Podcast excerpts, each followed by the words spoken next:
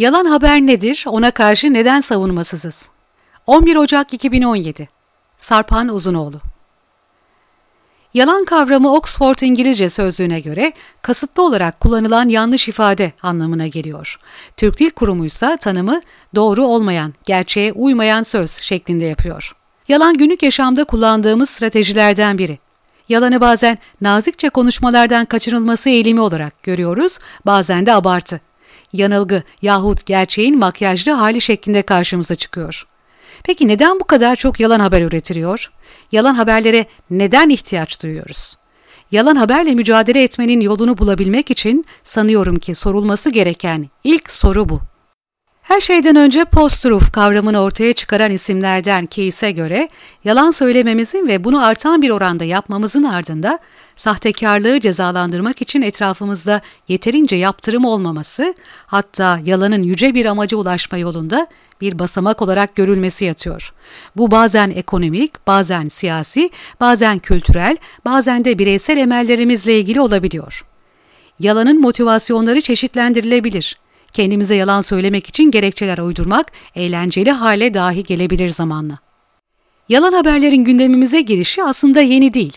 Türkiye'de internet alanında yalan haberlerin kurumsallaştığı mizah amaçlı ve hepimizin severek hala takip ettiği Zaytun gibi bir örnek dahi var.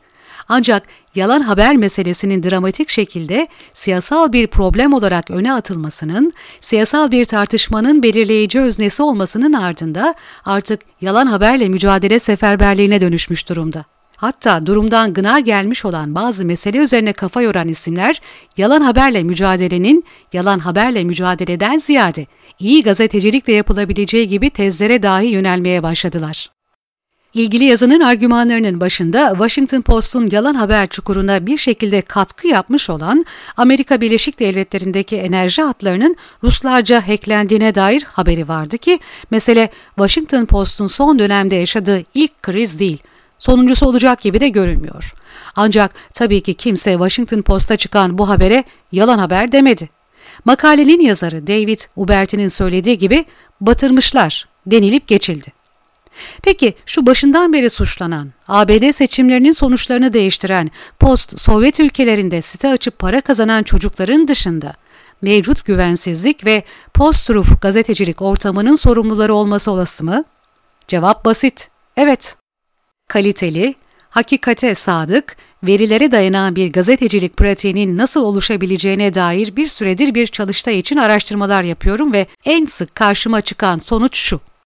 Bilginin güvenilirliği en çok da kaynağın güvenilirliği ile ilgili ve haber kavramının yerini içerik kavramının aldığı dönemde haber kavramının ahlaki çerçevesinden de uzaklaşmış durumdayız.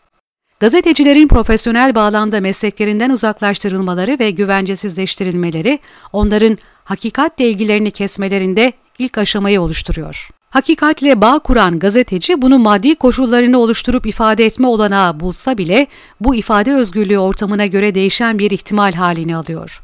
Yani global bir şekilde herkesin hakikati ifade etme şansını bulduğunu ya da onu yaymalarına izin verildiğini söylemek mümkün değil.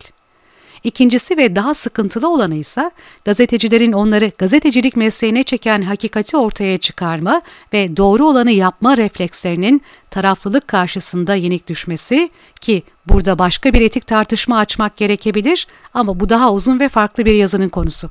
Tabii ki kalitesiz gazetecilik argümanını küçümsemiyorum. Hatta bu argüman bana kalırsa ortaya koyulabilecek en mantıklı çözümü de içinde barındırıyor. Ama vurgulamak istediğim başka bir yönü var meselenin. Benim temel argümanım haberin yerini içeriğin almasının yarattığı bir tür dekadansı yaşıyor olmamız. BuzzFeed ve dolayısıyla viral çağında yaşamamız, ifadenin yataylaşması gibi birçok yenilik her şeyi daha demokratik hale getirirken, sermaye tarafından özenle kurulmuş olan birçok bilgi hiyerarşisini ve dağıtım ağını da kırdı. Ancak sosyal ağlarla ilgili övdüğümüz bu demokratikleştirici etki aynı zamanda her devrim gibi karşı devrimini de beraberinde getirdi ve yataylığın o muhteşem özneleri kendileriyle birlikte sorunlarını da getirdiler.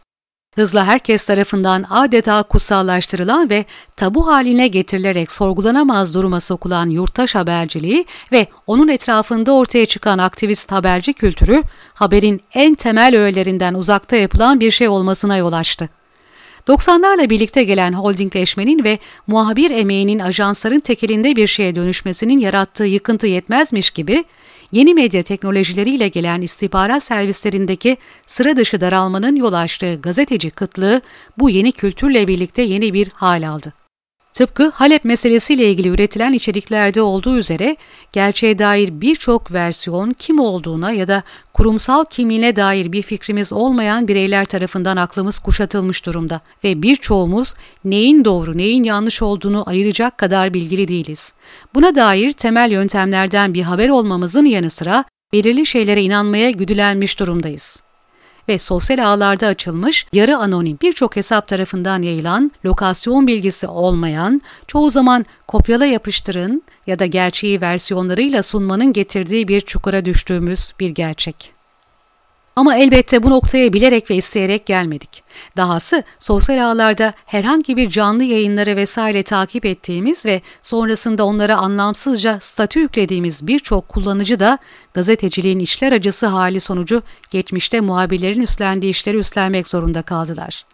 Türkiye'de bir sokak hareketi varken sokaktan tweet atan, fotoğraf geçen muhabirler bugün Cumhurbaşkanı ya da bakanların sözlerini tweetliyorlar ve buna da yurttaş haberciliği deniyor. Oysa yurttaş haberciliğinin kaynağı devlet olamaz. Bu mümkün bir şey değil. Zaten olayın da doğasına aykırı. İşte savunmasızlığımızın temelinde de bu var. Doğru bilgi kaynaklarına olan erişimimizin önündeki kalitesizlik, yasal sorunlar ve siyasal durum gibi engellerin her geçen gün kendini yenilediği ve beslendiği düşünüldüğünde sosyal ağların aşağıdan yukarıya yalanı büyüten rejiminin dünden bugüne yukarıdan aşağı yalanı kurumsallaştıran ve yalanla yöneterek post-truth rejimini bizzat yaratan geleneksel medyayı temizlemeden başlayamayacağı ortada. O nedenle teyit çalışmalarının da yalan haber tartışmasının da temeline ilk olarak geleneksel haber kaynaklarımızı koyup içerikle haber arasındaki farkı okura da habercilere de anlatmakta fayda var. Kaynaklarımızın bu ortamdaki güvenilmezliği kadar habere ulaşım yollarımız ve haber toplama metotlarımızı da baştan gözden geçirmek dışında bir çaremiz olmadığı ortada. Zira savunmasızlığımızın ve çaresizliğimizin temel sebebi orada yatıyor.